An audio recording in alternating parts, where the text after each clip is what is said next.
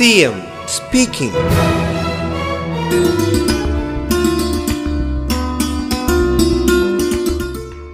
പ്രകൃതി വിഭവങ്ങളെ സംരക്ഷിച്ചുകൊണ്ട് കൂടുതൽ ചെറുകിട സംരംഭങ്ങളിലേക്ക് ജനങ്ങളെ ആകർഷിക്കാനുതകുന്ന ഉൽപാദന മേഖലകൾ വളർത്തിയെടുക്കേണ്ടതുണ്ട്.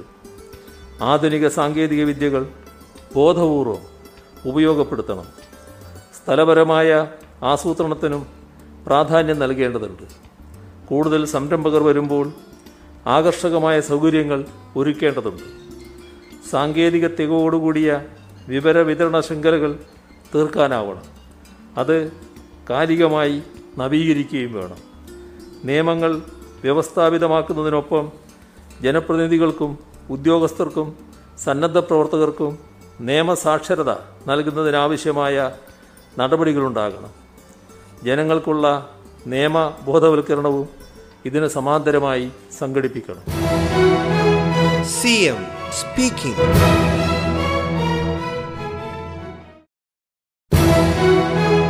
C M speaking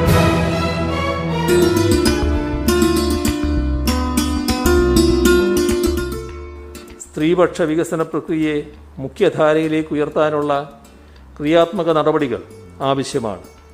പട്ടികജാതി പട്ടികവർഗ വിഭാഗങ്ങളടക്കമുള്ള പാർശ്വവൽക്കരിക്കപ്പെട്ട ജനവിഭാഗങ്ങളുടെ പക്ഷത്ത് നിന്നുകൊണ്ട് വികസനത്തെ അഭിമുഖീകരിക്കാൻ പതിനാലാം പദ്ധതി കാലത്ത് സാധിക്കണം.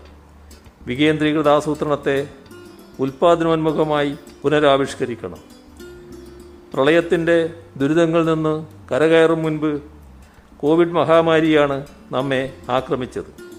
അത് സൃഷ്ടിച്ച സാമ്പത്തിക സാമൂഹിക മാനുഷിക പ്രതിസന്ധികൾ. മനുഷ്യജീവനും ജീവനോപാധികളും തൊഴിലും തൊഴിൽ സംരംഭങ്ങളും എന്തിനേറെ സംസ്ഥാന സമ്പദ് വ്യവസ്ഥയുടെ നട്ടൽ തന്നെ ഉലച്ചു. CM speaking.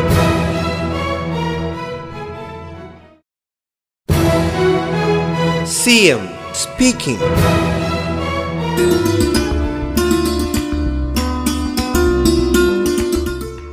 വികസന പ്രവർത്തനങ്ങൾക്കായി ബഡ്ജറ്റിൽ വകയിരുത്തിയ തുക വരെ കോവിഡ് പ്രതിരോധ അതിജീവന പ്രവർത്തനങ്ങൾക്കായി ചെലവഴിക്കേണ്ട സ്ഥിതി വന്നു.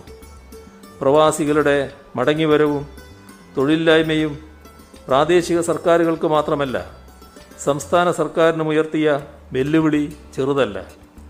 കോവിഡ് അതിജീവനത്തിന്റെ ഭാഗമായി ഇനിയും നൂതനമായ ആശയങ്ങളും പദ്ധതികളും ആസൂത്രണം ചെയ്യേണ്ടതുണ്ട്. ആഗോളതലത്തിൽ കോവിഡ് മഹാമാരിയെ നേരിടാൻ പല തന്ത്രങ്ങളും പ്രയോഗിച്ചെങ്കിലും പ്രാദേശികമായി നടത്തിയ പ്രതിരോധ പ്രവർത്തനങ്ങളാണ് വിജയം കണ്ടത്. കേരളം പ്രാദേശിക സർക്കാരുകളെ മുൻനിർത്തി നടത്തിയ പ്രവർത്തനങ്ങൾ ലോകം ചർച്ച ചെയ്തു.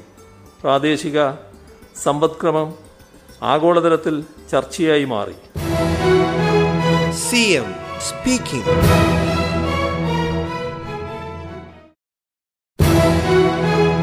speaking. എം സ്പീക്കിംഗ്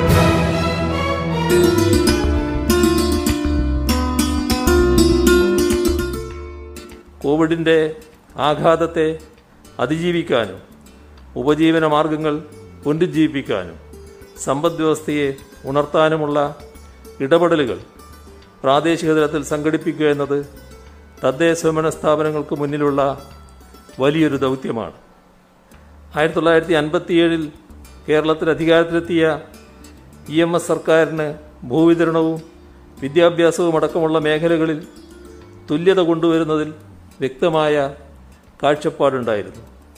ഇതിന്റെ തുടർച്ചയായാണ് ജനകീയാസൂത്രണമടക്കമുള്ള പദ്ധതികൾ ആവിഷ്കരിക്കപ്പെട്ടത്. നമുക്ക് ഇനിയും ഒട്ടേറെ മുന്നേറാനുണ്ട്.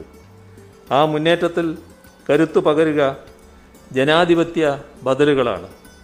ആ നിലക്കുള്ള ചർച്ചകളും നിർദ്ദേശങ്ങളും ഉയർന്നു വരുമെന്നാണ് പ്രതീക്ഷിക്കുന്നത് നവകേരള സൃഷ്ടിക്ക് ഇത് കൂടുതൽ കരുത്തു പകരും എന്ന് തന്നെയാണ് പ്രതീക്ഷിക്കുന്നത് സി എം speaking.